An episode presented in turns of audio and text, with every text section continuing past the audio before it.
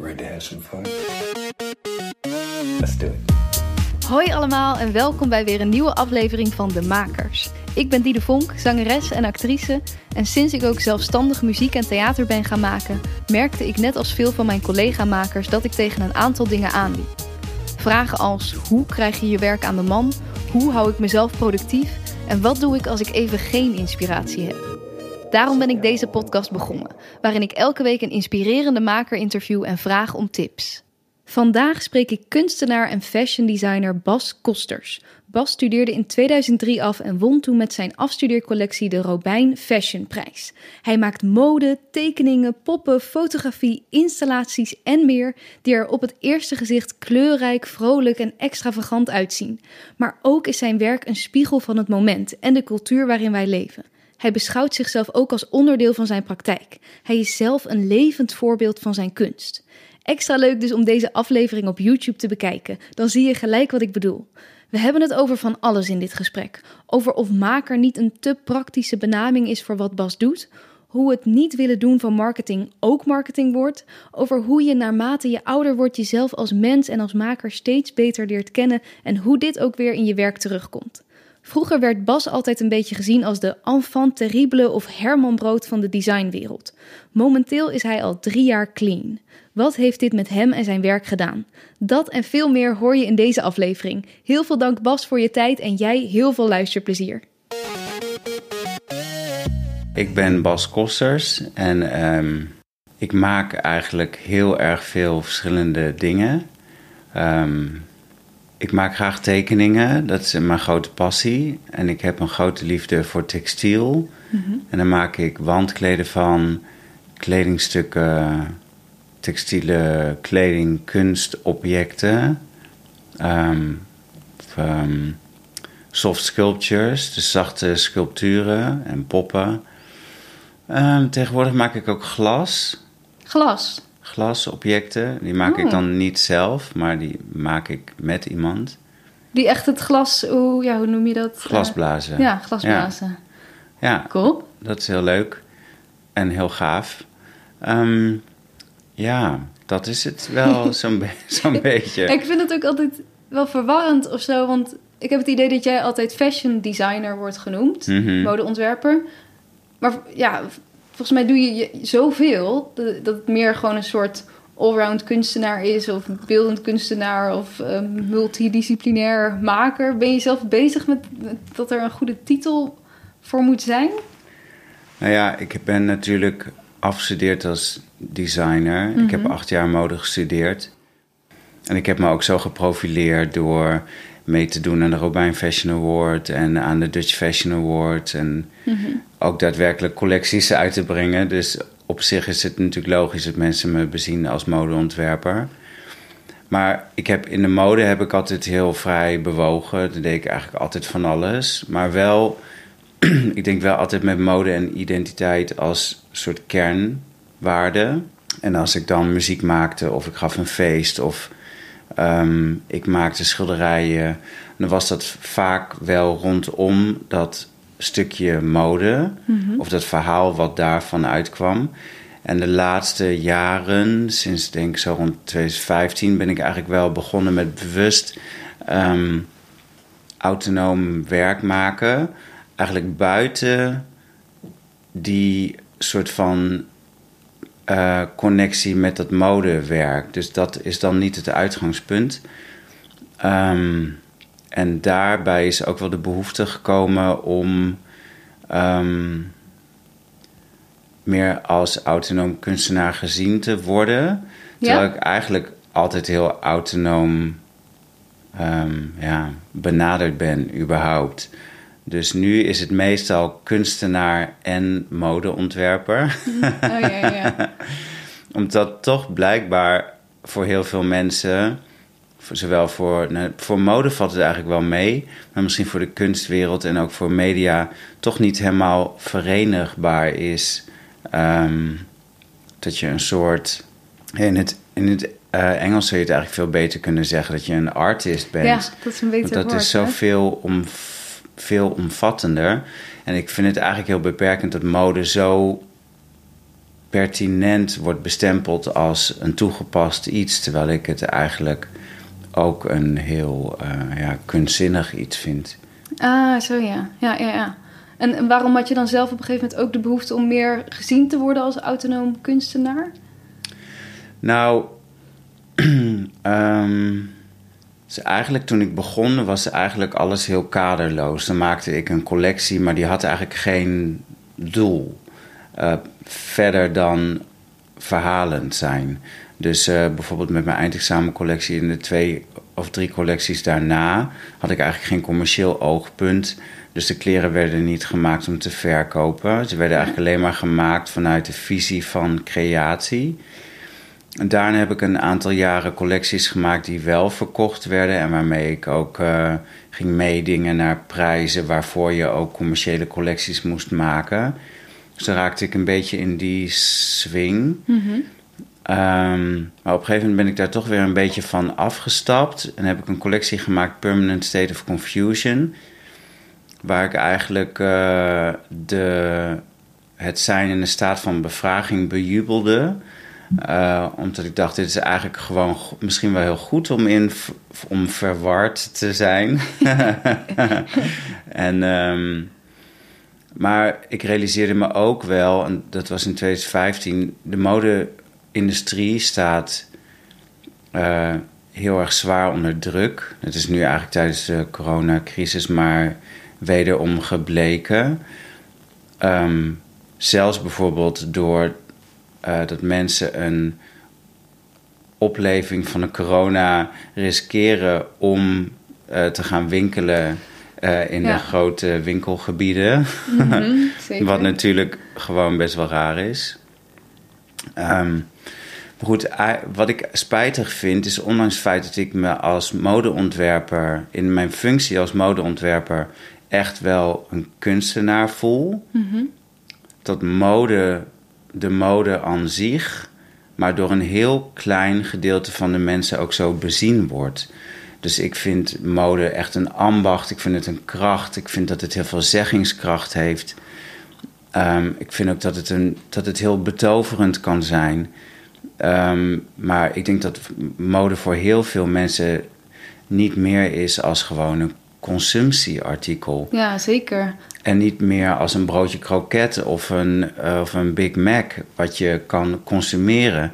En dat vind ik echt heel erg spijtig. Dus ik, ik wil niet dat mijn, mijn creatie wordt bezien als um, vluchtig of tijdelijk. En nou denk ik dat mijn werk aan zich niet zo bekeken wordt. Nee. Maar um, mijn vakgebied wel. Ja, mode wel. Want ja.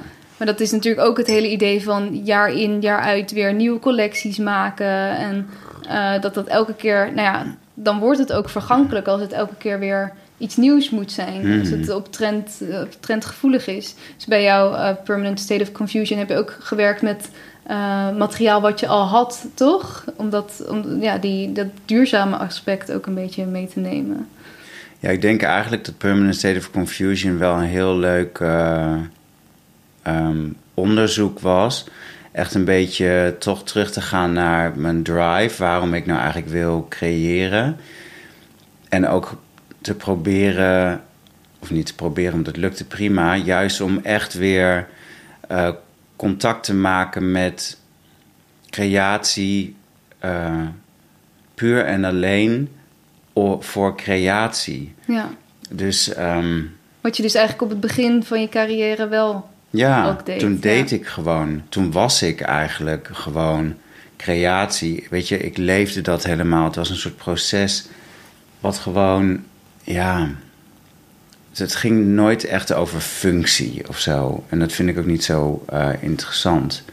En, uh, en wat ik ook gerealiseerd heb in 2015, dat ik gewoon heel graag dingen wil doen die ook de tand destijds doorstaan, of die eigenlijk duurzame acties, um, die ook blijven, om het maar zo te zeggen.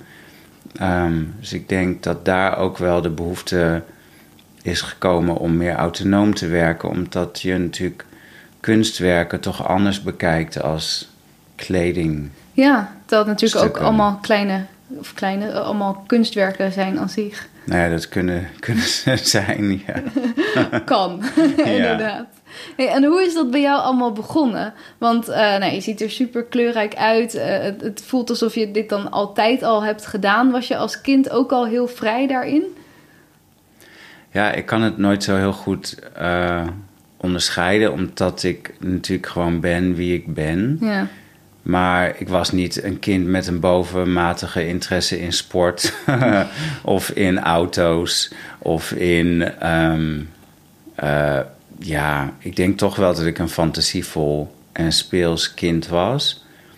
Ik zeg wel eens gekscherend dat ik eigenlijk nog steeds doe wat ik vroeger deed. Maar dat is stiekem ook wel een beetje zo.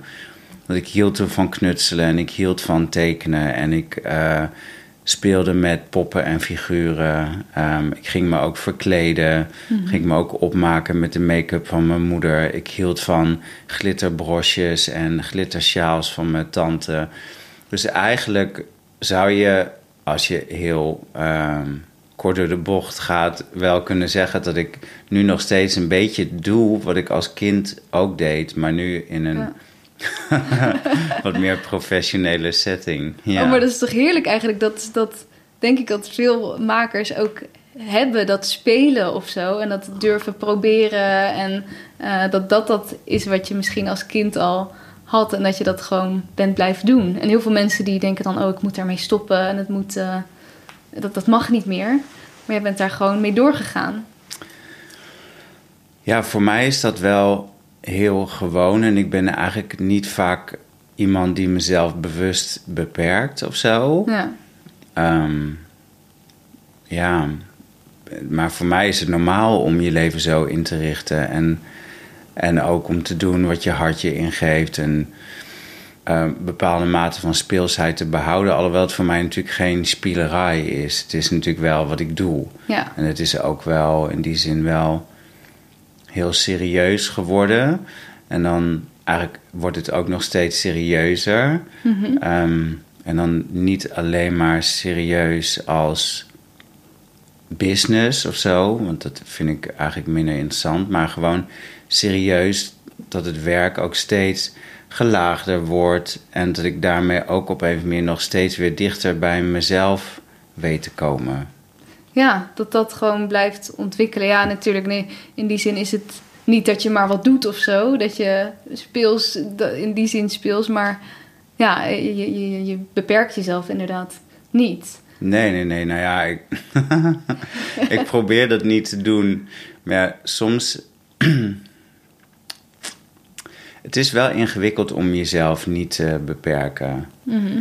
Ik had uh, onlangs een gesprek met iemand en die deed een uh, project over spelen. En daarin bemerkte ik hoe ingewikkeld het toch is om als volwassene onbevangen te zijn. Um, dus daar heb ik natuurlijk ook wel eens last van. Ja, wat, wat was dat voor iets? Wat moest je toen doen?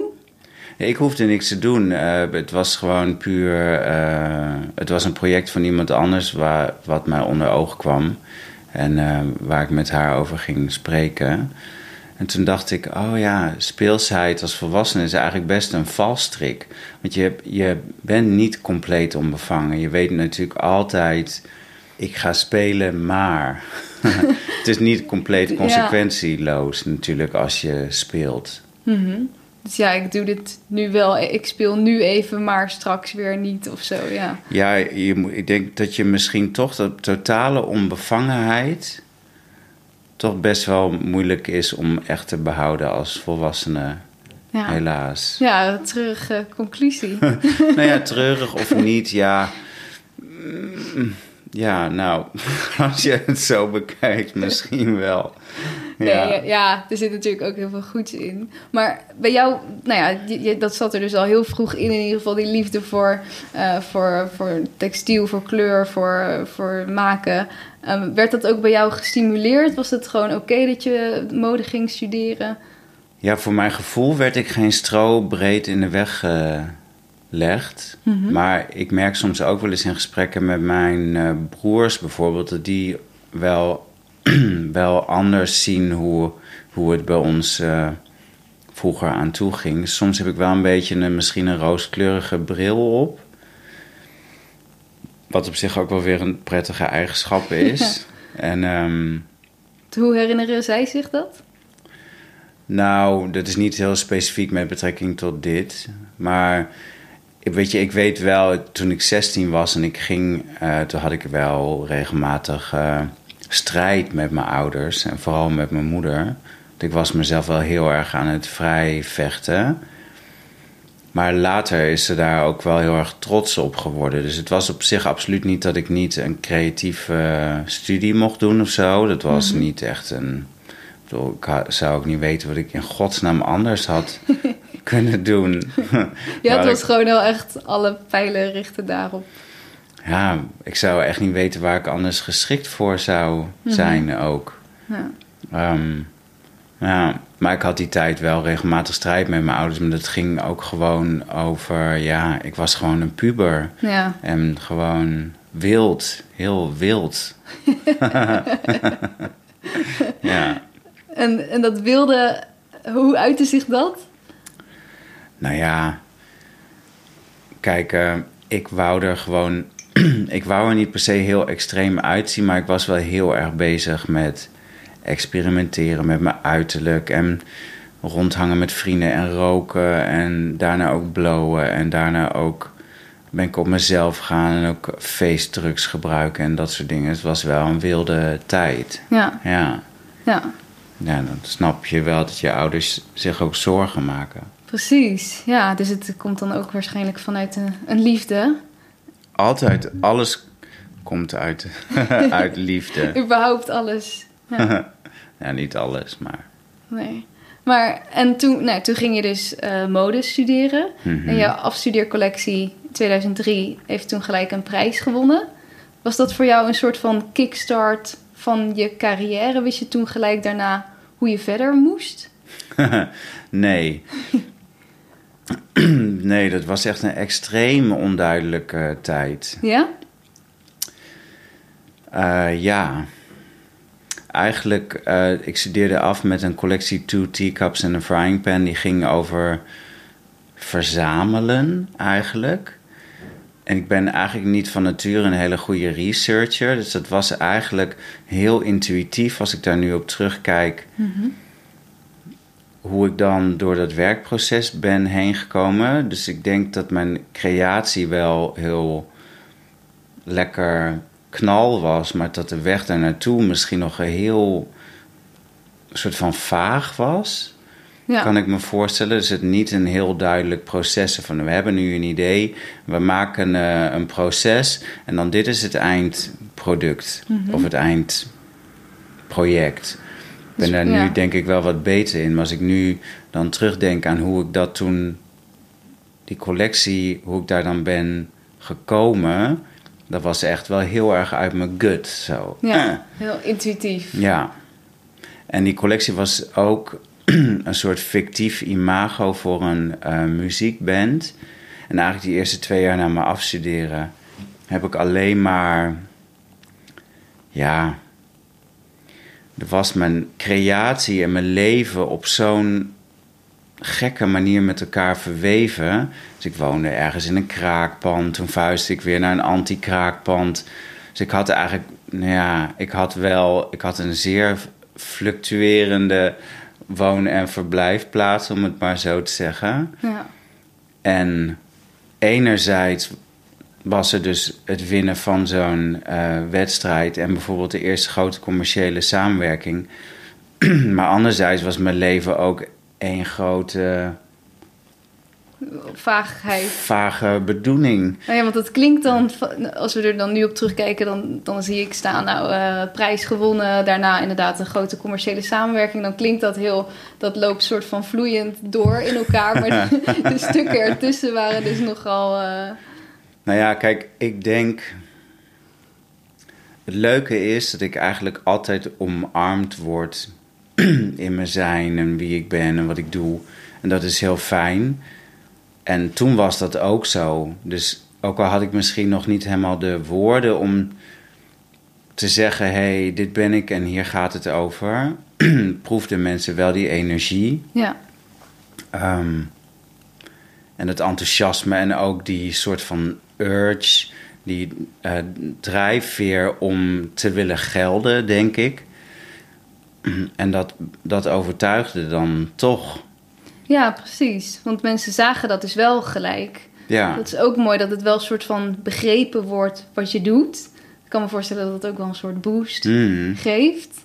Maar hoe ga je dan, als je dan zo net klaar bent, hoe ga je dan verder of zo? Wat is dan een volgende stap? Nou ja, ik heb natuurlijk heel veel, of niet natuurlijk, ik heb heel veel stagiaires gehad in de afgelopen 15 jaar. En vaak als je, wat je merkt als, je, als mensen afstuderen, dat ze in een zwart gat vallen. De enkeling daar gelaten die gelijk wordt opgepakt en eigenlijk van gekkigheid niet weet. eh, die, die hebben dan niet eens meer tijd om na te denken. Ja, die te veel op zich af eh, Ja. krijgt. Ja. Maar goed, dat is op zich eh, ook natuurlijk ook prima. Maar eigenlijk eh, eh, adviseer ik iedereen: maak pas op de plaats. Geniet nog even van die vrijheid van dat onbestemde moment. En laat dingen gewoon zijn richting vinden. Ik geloof niet in, mee, ik geloof niet in plannen die op, ieder, op iedereen ehm, van toepassing zijn. Je kan niet zeggen je studeert af en dan doe je dit. Nee.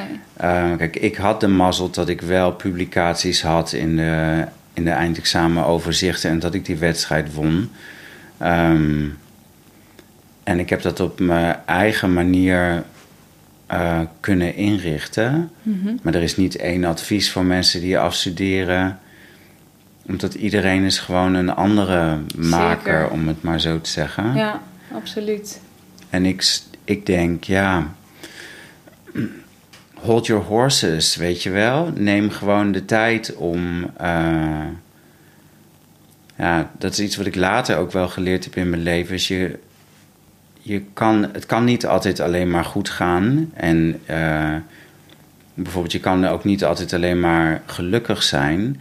Het is heel logisch dat je na vier jaar in een stramien leven en werken onder vrij hoge druk dan ineens even moet wennen aan die uh, vrijheid en het feit dat je geen guidance hebt. Ja, absoluut. Ja. Um, maar in plaats van dan daar bang voor te zijn of te vinden van er moet nu gelijk iets, ook even juist misschien genieten van die, die onbestemde ruimte. Ja, ik zou gewoon zeggen, ga gewoon dingen maken. Het wat je wel, denk ik, moet doen is niet te veel tijd verliezen met ik was wel gewoon lekker dingen aan het doen, weet Ja. je wel? Je bleef wel creëren. Hmm. En ook al was daar dan niet direct een doel voor, of zocht je daar dan een, een, een doel voor? Of een, uh... Ja, heeft creatie een doel nodig buiten Ja. het feit dat dingen gemaakt moeten worden? Maar dat is misschien wel iets waarin ik wel verschil van sommige anderen. Het is niet dat ik, eh, dat ik een expositie nodig heb om werk te maken. Ik maak werk omdat ik werk wil maken en dan zie ik daarna wel welke, welk pad het vindt. Precies. Maar die urge, ik heb wel die drive om dingen te creëren.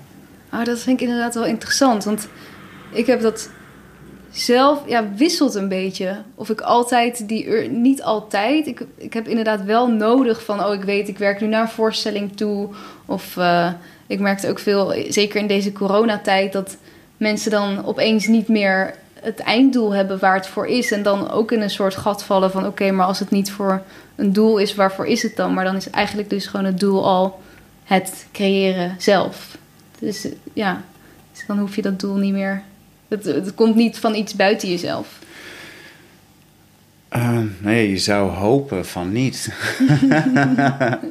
Want ja, ik in die zin.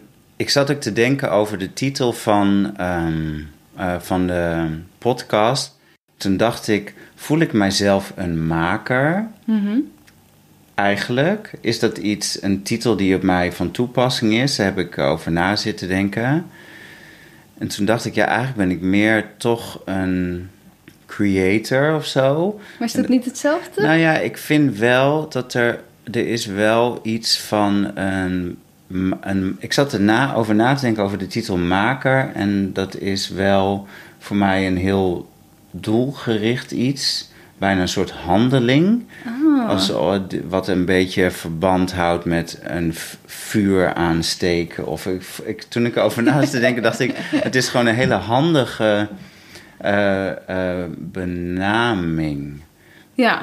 ja, want volgens mij heeft, ik weet niet, Praxis of zo ook een soort makerspodcast. Ja, die, maar die springen daar natuurlijk ook op, op in. Het is dan denk ik misschien ook wel... ehm, misschien ook een luxe bijna om een maker te kunnen zijn. Mhm. Omdat je... ehm, Vroeger kon dat niet, dan moest je gewoon werken. Ja. Dus het is eigenlijk bijna of ons makerschap ook verheerlijkt wordt. eh, of, of dat ook voor een nou ja, gewone man dan. of gewoon een mens beschikbaar kan zijn. Dat het eigenlijk niet voor iedereen is. Ja, Ah, ja. Ja, ik, ik denk er wel anders over. Want ik snap wel wat je bedoelt qua woord. Ook, ik denk ook inderdaad, in het Engels zou het ook creators hebben Mhm. geheten, denk ik. Het is meer het scheppende of zo. En eh, dus ja, en ik denk wel dat er in iedereen een maker zit. Los van of je dat dan fulltime doet en of het dan 100% je roeping is. En, eh, maar dat er wel in iedereen een soort creativiteit zit waar je iets mee wil. En of je dan ja, dat naast een, een gewone baan doet of, eh, of volledig. Ja, dat is wel. Ja, ik weet niet, dat zou, dat zou ook weer niet uit hoeven maken of zo. Ja, het is ook niet vanuit mijn oordeel dat mensen niet een maker mogen zijn. Ehm, mensen vragen ook heel vaak of ik dan uit een creatieve familie kom. En dan realiseer ik me ook vaak creativiteit ook gewoon meer een manier van een soort mindset is of zo. Ja, Dus dat het niet alleen maar gaat over dat je daar nou toevallig kleding of kunst mee maakt. Ik denk dat je op zich ehm, met een creatieve blik ook allerlei andere dingen kan doen. precies. Of creatief leven in het algemeen. Ik probeer ook niet aan te duiden dat ik vind dat iemand die niet eh, fulltime Mhm. Maakt. ehm, of die bijvoorbeeld er niet mag zijn. Ik ben eigenlijk in die zin wel. Geloof ik niet zo heel erg in highbrow en lowbrow en high culture en low culture. Ehm, ik vind eigenlijk alles eh, mooi en goed dat het er is. Is dan het verschil dat je meer een kunstenaar zou noemen dan een maker? Of... Nou, misschien. eh, eh, het was ook gewoon een beetje een soort. eh, dat ik er gewoon over na zat te denken of ik, of ik mezelf een maker zou noemen.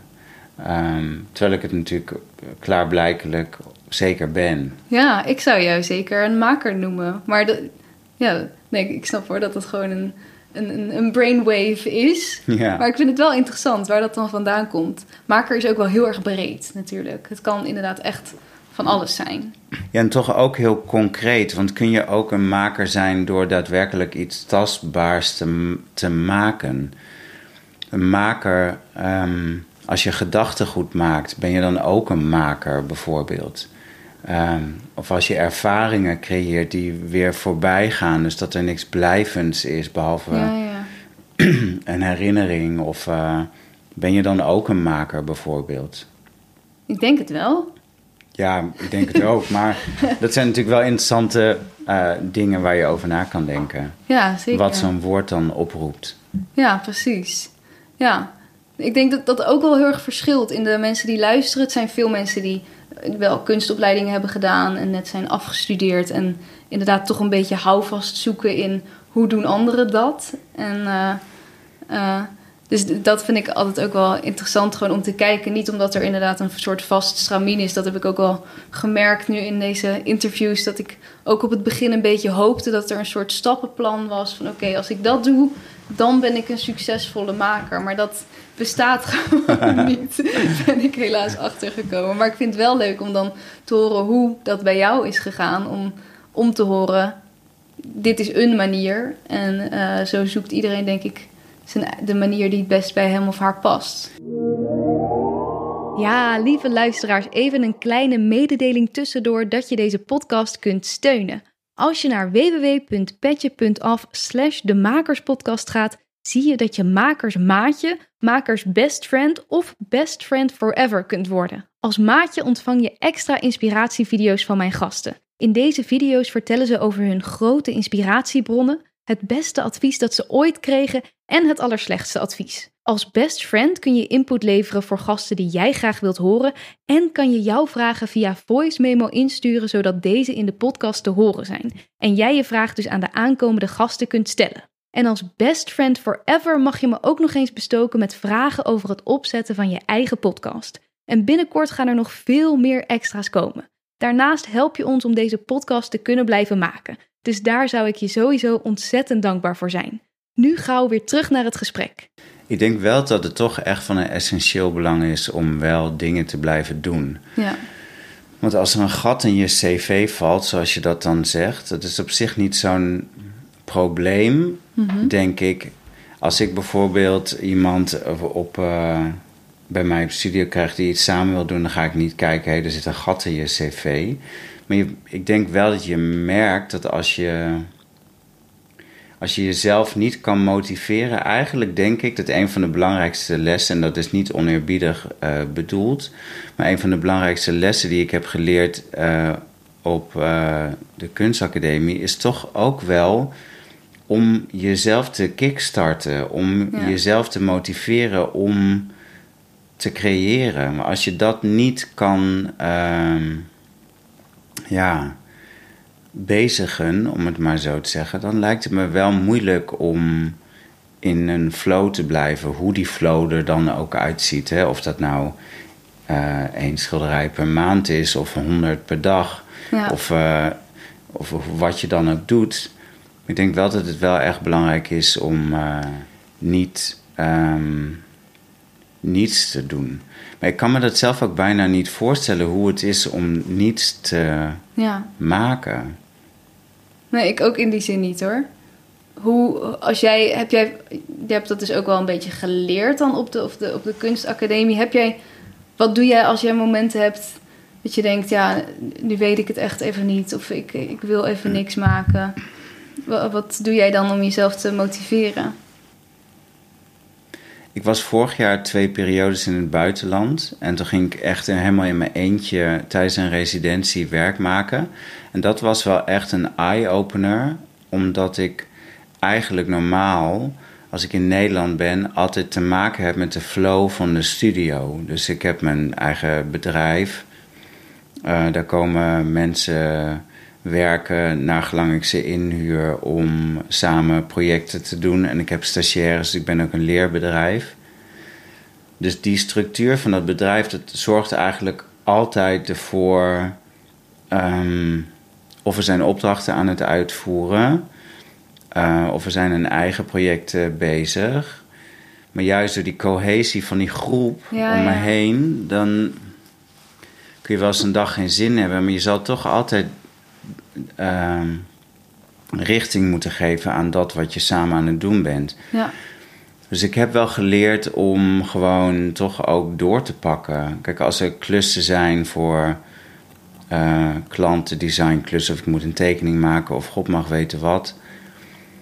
Ja, uh, ik kan niet het weken naast me neerleggen en zeggen: Nou, ik weet het even niet. Nee. Ik zal toch, en natuurlijk heb ik wel, is er wel ruimte voor twijfel en voor uh, even afstand nemen en even kijken. Oh, mm, mm, maar ja, uiteindelijk um, ben ik toch wel redelijk makkelijk met doorgaan.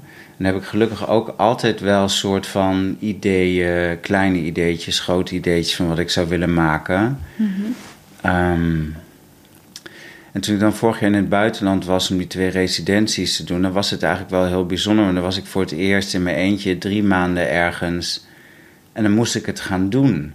Ja. Dan moest ik um, helemaal van scratch um, projecten aan gaan pakken.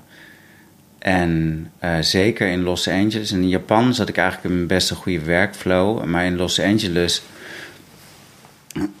vond ik het echt wel ingewikkeld om. Um, eh, aan de slag te komen. En dan ging ik iedere dag wel weer wat doen. En dan ging ik daarna maar een wandeling maken of ging ik dit doen of dat doen. Dus het, ehm, ik heb wel heel veel geleerd over mijn manier van werken en wat er nodig is. En dat ik soms dus ook heel veel tijd besteed aan de situatie creëren om dan even iets te doen.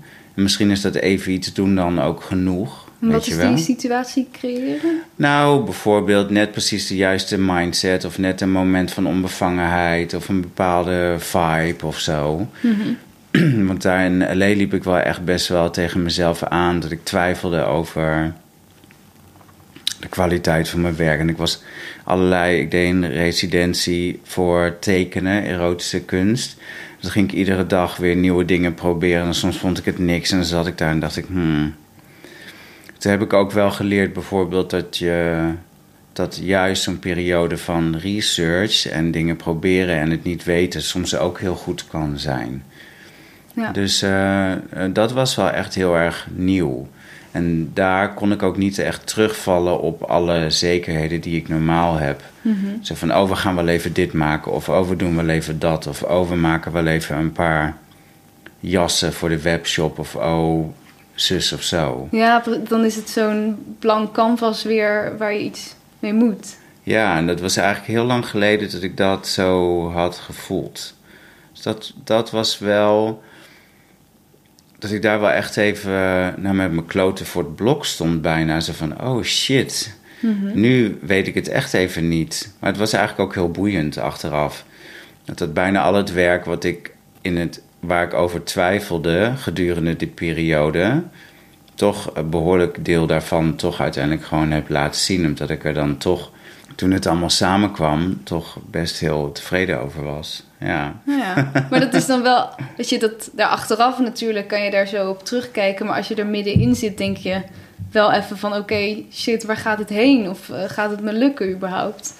Of ja, dat dacht ik wel. Maar ja, goed, daar, ik vergat soms ook een beetje dat dat natuurlijk ook. Um, ik had besloten, ik had in 2018 een beurs gekregen, ja. uh, fashion, of het uh, Prins Bernhard Cultuurfonds Modestipendium. Toen dacht ik, ik wil dat echt gebruiken voor artistieke verdieping. Maar toen ik dan eenmaal op het punt kwam dat die artistieke verdieping moest gaan gebeuren, ja, toen was ik. Toen, dan vergeet je soms bijna dat je ook op je bek mag gaan of dat je ook mag twijfelen en dat je het ook niet mag weten. Je hoeft het niet altijd te weten. Mhm. Ehm, en dat was eigenlijk net zo'n belangrijk leermoment van dat moment, van die residentie, als dat je alleen maar in artistieke drijfveren of gedachten over je werk of in techniek groeit. Ja, zeker. Ik denk dat eigenlijk. Ehm, realiseren, hé, er mag twijfel zijn, hé, je mag het niet weten. Het is prima om in een moment van onbehagen te zijn. Dat is eigenlijk helemaal goed. Ja, juist goed, denk ik inderdaad. Dat daar weer nieuwe dingen vanuit geboren worden. En uh, ook mooi dat je, nou, natuurlijk sowieso, dat je dat, uh, die prijs hebt gekregen van het mm fonds. Dat je daar ook weer dan even de ruimte voor maakt of zo. Want ik kan me ook voorstellen, je bent al uh, 15, op dat moment 15 jaar bezig dat je ook op een gegeven moment soort van doorgaat op, op wat, je, uh, wat je maakt. Nou, ik had wel heel erg de behoefte om dit te doen. Maar ik vond het ook een beetje griezelig. Want ik ben natuurlijk juist zo gewend aan die soort situatie. Die soort uh, veilige jas waarin je werkt. Dus ik ben heel blij dat ik het gedaan heb. Maar toen ik daar zat, dacht ik soms wel even zo van... Oh, shit.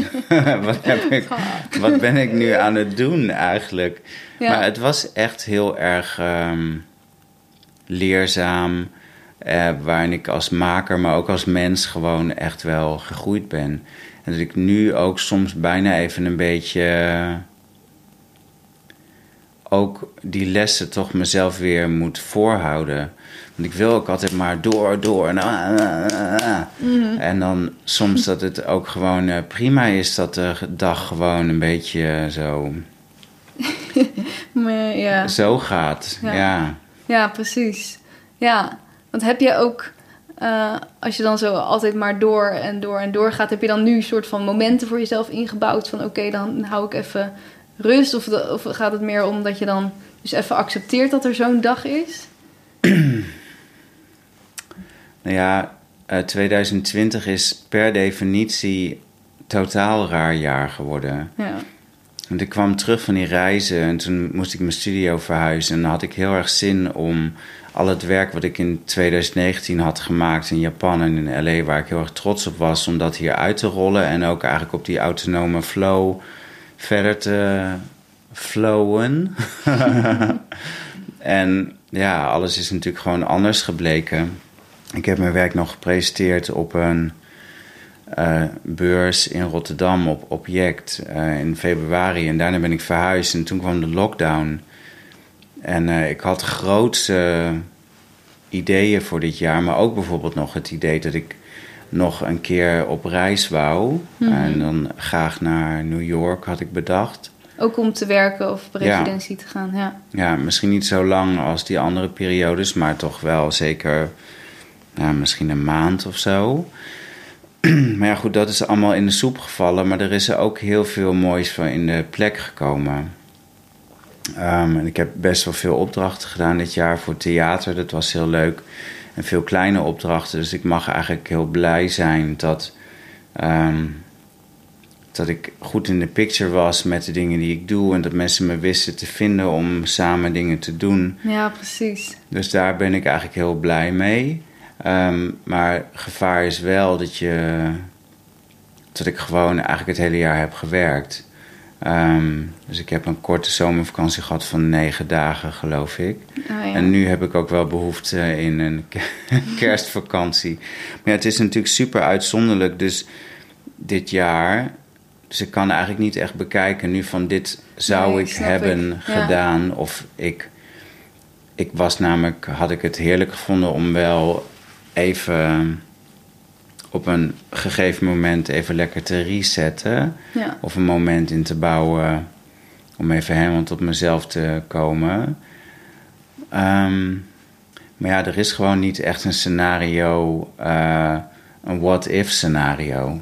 Dus ik ben eh, ook, weet je, wat als 2020 was gelopen zoals hij Ja, was gelopen, eh, als, ik, als alles was gegaan zoals ik misschien van tevoren bedacht had. Mhm. Dus ehm, ik moet echt gewoon ja, heel blij zijn met wat er op mijn pad is gekomen. En ik heb ook eigenlijk. En er zijn ook gewoon hele mooie dingen gebeurd. Weet je, ik heb aan een Open Call voor Amsterdam Museum meegedaan. Dat werk staat net. Dat Ah. opent dit weekend. dat kunnen we gaan bekijken. Ja, Cool. ja, het is een ehm, project dat heet Save Me. Save met een F. Ehm, dus veilig mij. Ehm, het is een, een multimedia installatie rondom het onderwerp de verkeerspilon. En eh, ik heb het gemaakt in het kader van een open call van Amsterdam Museum. Over eh, ja, nieuwe narratieven over hoe kunstenaars het leven in een grote stad zien. En ehm, dat was eigenlijk heel cool. En dat is ook, denk ik, het grote vrije project, wat we dan, vrije werkproject, wat Ja, we dit jaar hebben gedaan. Dus dat is nu op de valreep nog zo, bam, Ja. staat het in het museum. En daar, daar ben ik echt heel erg trots op. En ehm, ja, ik ben nu eigenlijk ook gewoon een beetje klaar om het jaar af te sluiten en even een beetje weg te kruipen. Zo, hmm. Oh ja, dat snap ik. En dan, eh, en dan maar te zien wat er in 2021 gaat gebeuren. Ja, want plannen maken kunnen we natuurlijk doen, maar we weten toch niet hoe het eh, gaat lopen. Nee, dat is echt bizar. Ja. Dat is gewoon ehm, Ja, heel. heel apart. Dat je eigenlijk, dat je inderdaad niet echt iets kan vastleggen. Ja, en toch zijn er dus dit jaar wel weer heel veel mooie dingen gebeurd. Dus Ja. dat, ja, dus dat, dat, daar is dan ook misschien juist weer ruimte voor. Ik wil nog heel even kijken naar hoe, hoe ziet jouw bedrijf eruit? Want je begint natuurlijk als ZZP'er en die zei al, daar komen dan stagiairs bij. Maar dat klinkt alsof het nu, je hebt natuurlijk sinds 2005 je studio, Bas Koster Mhm. Studio. Hoe, hoeveel mensen zijn daaraan verbonden? Wat doe je allemaal zelf? Eh, wie helpt je waarbij? Ehm, ik ben nog steeds een eh, eenmansbedrijf. En ik werk met een aantal freelancers. Mhm. Ehm, in het kantoor en ook in het atelier. En eigenlijk richten we per project een beetje in eh, soms ook, en een vormgever soms ook. En we richten per project, uh, die vormgever is wel belangrijk trouwens. En we richten per project gewoon in wat er nodig is. Ehm, en ik werkte vroeger altijd met heel veel stagiaires. Um, en ik heb de, en nu met een wat, wat minder, een stuk of vier. Mm Maar stagiaires zijn wel heel waardevol, omdat zij eigenlijk. Als je een bedrijf runt en er is toch een bepaald economisch aspect. Dus er moet geld binnenkomen om de rekeningen te betalen. Ja. Um, en in mijn levensonderhoud te voorzien er zijn ook heel veel dingen die je misschien wil doen die geen, niet direct economisch belang hebben. Mhm. Ehm, maar die wel een artistiek belang hebben. En vaak helpen stagiaires toch om dat te kunnen verwezenlijken. ja. Ehm, dus er zitten vaak in collecties hele uitgebreide werkstukken. Of sommige kunstwerken zijn heel uitgebreid, textiele kunstwerken. Die zijn dan eigenlijk nauwelijks in waarde uit te drukken. En juist al die liefde en passie en handen en uren uh, die daarin gaan, die zijn gewoon vreselijk belangrijk. Ja, precies. Dus ja, ik vind het soms ook zelfs best ingewikkeld om mijn bedrijf ook als een bedrijf te zien. Ja? Ja, omdat ik eigenlijk vind dat dat allemaal dingen zijn waar, wat ik nou niet zo interessant vind. Mhm. Waar het over gaat. Maar goed, we doen natuurlijk wel veel bedrijfsachtige dingen. Ja, precies. Dus juist ook, ik denk dat wat voor heel veel makers en kunstenaars geldt, dat dat stukje je eigenlijk minder mee bezig wil zijn, maar je moet er toch ook mee bezig zijn of zo. Dus heb je dan, je bent nog steeds een eenmanszaak, maar heb je wel een soort vast team om je heen van mensen die dan ja, meer die zakelijke kant uh, regelen? Ik heb een broer die mijn administratie doet. En dat is heel lief. Dat is een heel, doet hij met heel veel liefde al heel lang. Heel leuk ook. Uh, en heel leuk. Samen met je broer te werken, denk ik. Ja, en ik werk ook vaak met mijn jongere broer. Bijvoorbeeld met betrekking tot teksten en dat soort dingen. Hij is schrijver. Ah. Dus dat is uh, bijzonder. En meestal heb ik een office assistent. En uh, wie dat is, dat verandert nog wel eens. Oh, ligt ook een beschikbaarheid en dat soort dingen. Um, maar ik doe ook wel heel erg veel dingen zelf. Um, en uh, dus in die zin ben ik in het bedrijf soms ook meer manager als een maker. Dus ik, kom, ik heb niet heel veel tijd om bijvoorbeeld de hele dag te zitten naaien. Maar dat vind ik ook niet zo interessant, dus dat is ook een keuze. Mm -hmm. um, maar wel alle tekeningen en artworks maak ik zelf. Dus ik begeleid nu bijvoorbeeld zijn we bezig met een klus voor een, een designklus voor een klant en maak de schetsen. En dan gaat de vormgever gaat het uh, in beeld zetten en dan kijk ik mee en ik begeleid dat project. En ik doe ah, bijvoorbeeld de inkoop. Uh, ook wel voor materialen, voor alle projecten die we doen. Um, toch ook wel een gedeelte van de mailcommunicatie doe ik zelf. Want ja, sommige mensen vinden dat gewoon prettig. En ik heb op dit moment niet een manager, dus heel veel zakelijke aspecten met betrekking tot samenwerkingen en zo, dat doe ik gewoon zelf. En ik heb altijd wel liever mensen die meekijken op uh, gebied van contracten uh, of uh, um, wat coaching en advies. Maar dat is eigenlijk allemaal heel informeel ingericht. Ah, oké. Ja. Ah, ja, zo ja. Dus je doet ook echt veel zelf. Ja. Hou je dan, hoe hou je dan genoeg ruimte voor dat maken, creërende stukje en dat, ja, dat bedenken? Uh, hoe zorg je dat je daar genoeg tijd voor in blijft bouwen? Nou, dat is wel. Um, ik werk wel veel, maar ook wel weer niet buitenproportioneel, vind ik. Mm um, ik ben zelfs vorig jaar begonnen met uh, maar vier dagen per week werken. Oké. Okay. um, omdat ik één dag voor zelfzorg wou. Maar ik moet wel eerlijk bekennen dat er dan toch vaak in het weekend ook bijvoorbeeld wel iets is wat, mm. wat ik voor werk dan doe. Dus het is ook een beetje om te compenseren voor het feit dat er toch wel vaak buiten de normale werktijden ja. nog dingen inglippen die nog moeten gebeuren. Want wat was dan die zelfzorgdag? Wat, wat, wat doe je dan? Uh, sporten bijvoorbeeld. Ja. Um, of uh, ja, eh, met vrienden afspreken Oh, of gewoon een beetje dingen voor jezelf doen. Mhm. Ja. Nou, wel goed dat je die wel hebt ingebouwd of geprobeerd. ja, ik moet wel eerlijk zeggen dat dit jaar dus toch wel vaak eh, dan toch tussen de zelfzorgaspecten nog een afspraak eh in gl- ja. s- glipt. dus, ehm, en verder, ja, ik moet eerlijk zeggen dat ik wel met redelijk wat souplesse werk. Dus eh, ik, eh, ik werk vrij snel. Dat wat ik doe komt er ook vrij snel uit. Ah, ik heb ja. redelijk snel een idee. Ehm, en dan soms kan ik wel even gaan zitten treuzelen. Maar als ik dan ga schetsen, dan is het ook vrij snel. Dus ik heb niet heel erg veel tijd nodig om tot iets te komen. Mhm.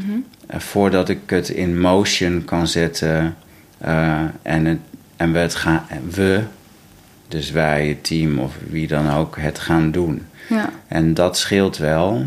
ja, zeker. Dus het is wel. eh, het is niet dat ik het gevoel heb dat ik te weinig tijd heb om te creëren of zo. Want ergens vind ik ook dat je het ondernemerschap. of de manier waarop je jezelf in de wereld zet. toch ergens ook een onderdeel is van de creatie. Dan zeg ik wel net zelf van ik wil mezelf liever niet als bedrijf zien.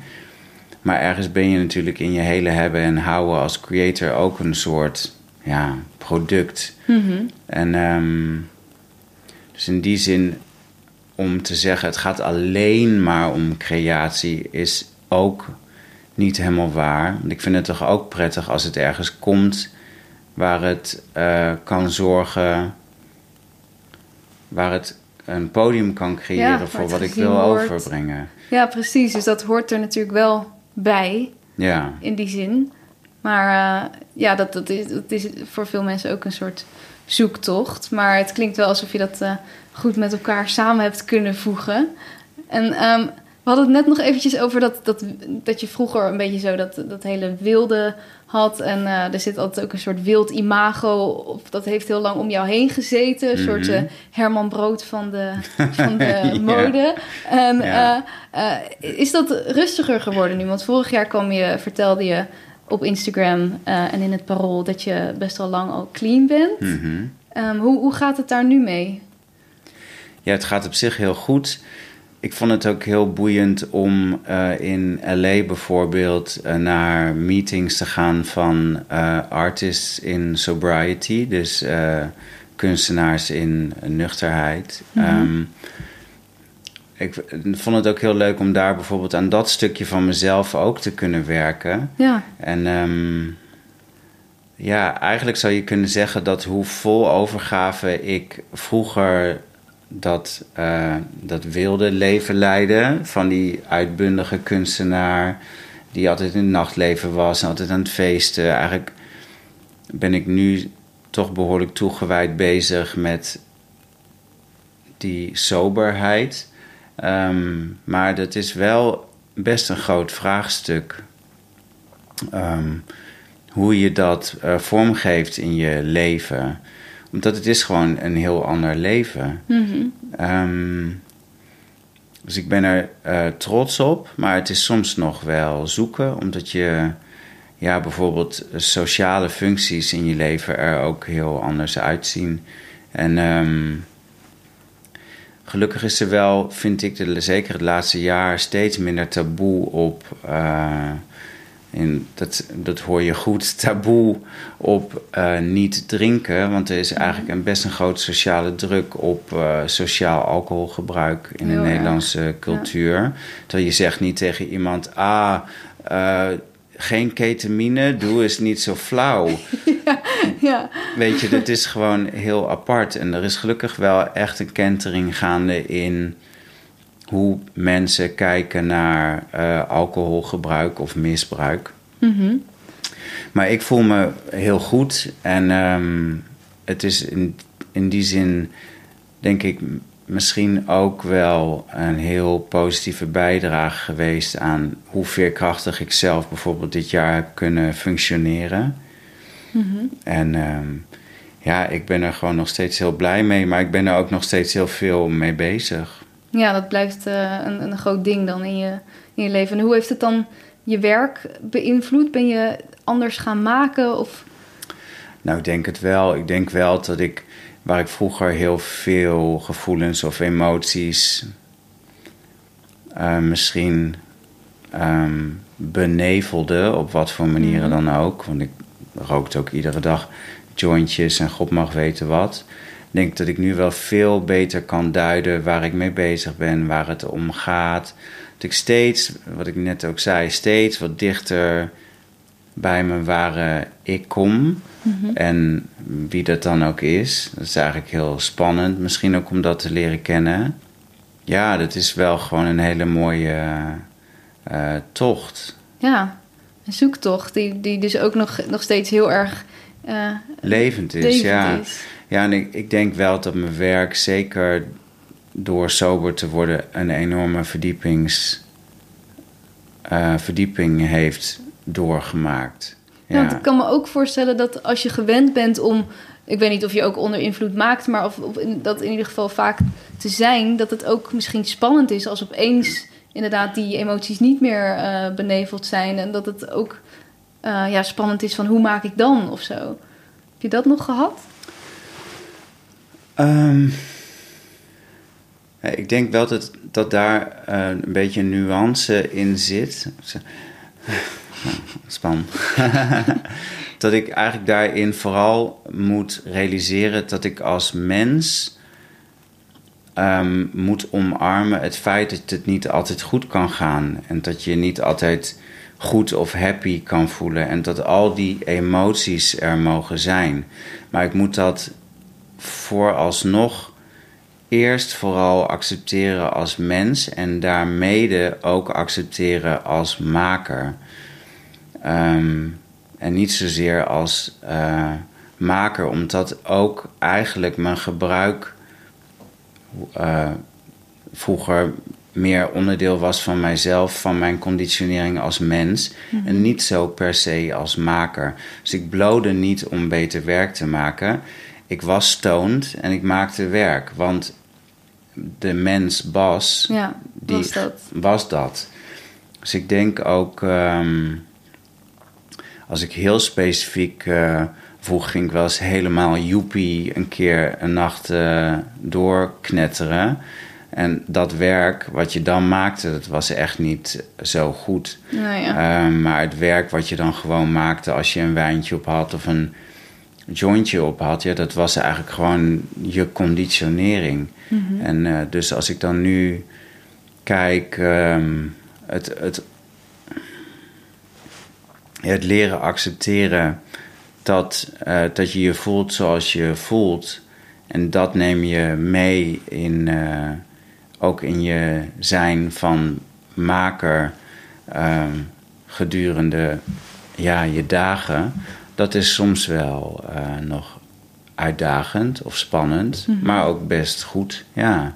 Ja, dat is ook die zoektocht, denk ik. Dat is misschien ook een mooie om mee af te sluiten, want we moeten zo een beetje afronden. Maar die zoektocht die je omschrijft en ook dat, wat ben je dan als mens en wat ben je als maker, dat ik denk dat je, ja, dat je eerst ook moet ontdekken wie je bent als mens, om dat vervolgens weer in je makerschap te kunnen stoppen of zo. Is dat voor jou ook zo? Ja, nou, ik ben natuurlijk.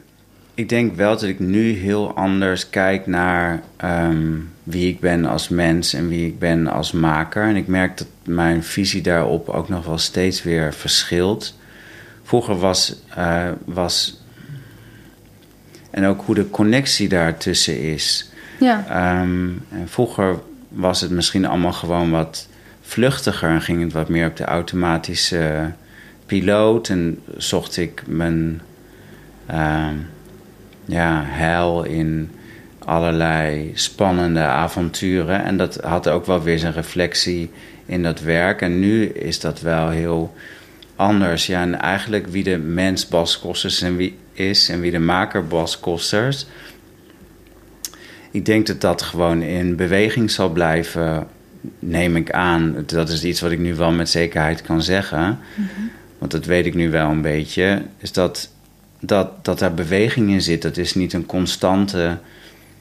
Want vroeger dacht ik ook wel vaak, nou ja, ik ben mijn werk en mijn werk ben ik. Maar dat is misschien niet helemaal uh, waar.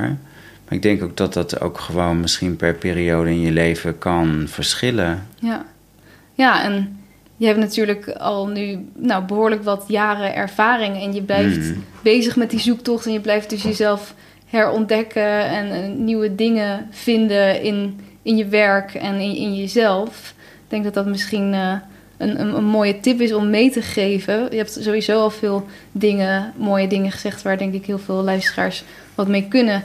Heb je nog een ander advies of iets wat jou heeft eh, geholpen in al deze, eh, in deze jaren als kunstenaar?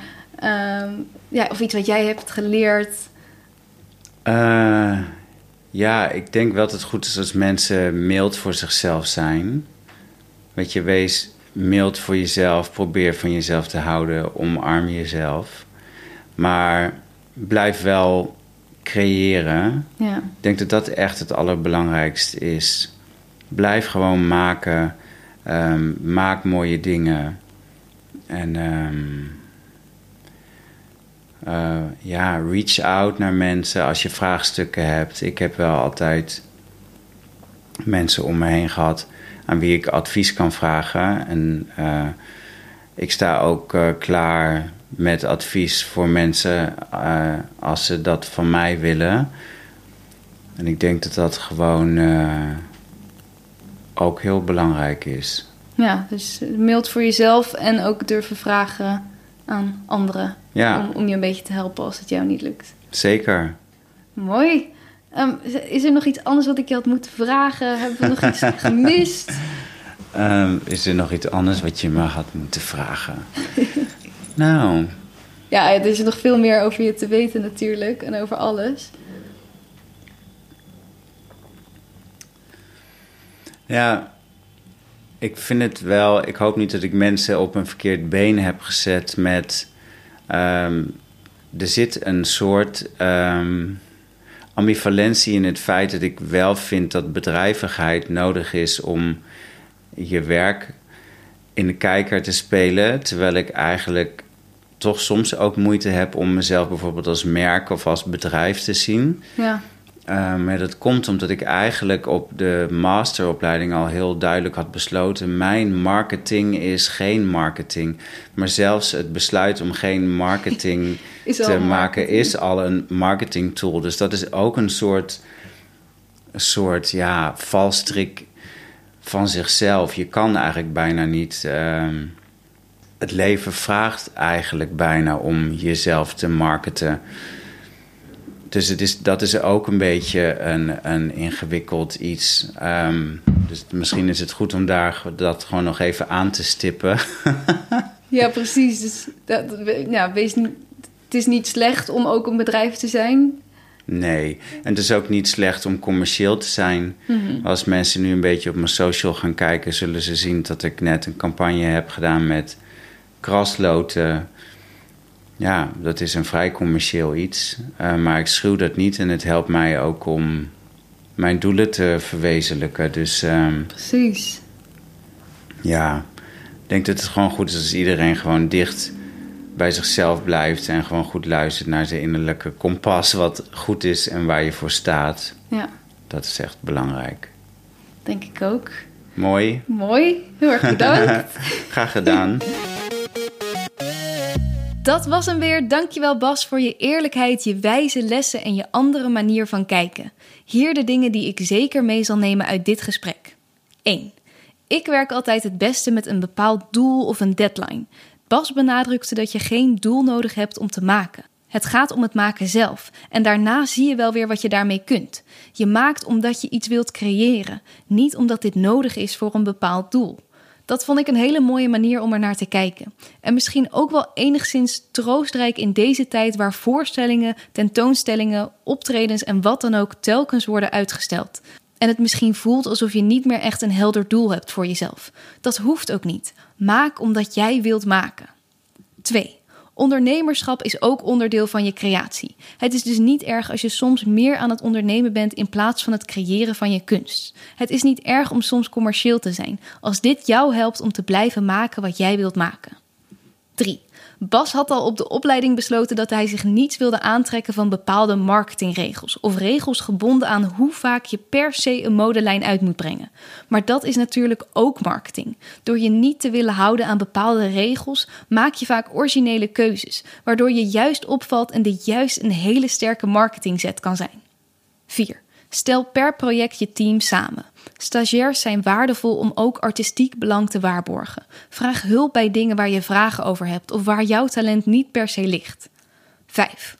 Alle emoties mogen er zijn. Ik ga hem gewoon nog een keer herhalen, want ik denk dat veel mensen het nu kunnen gebruiken.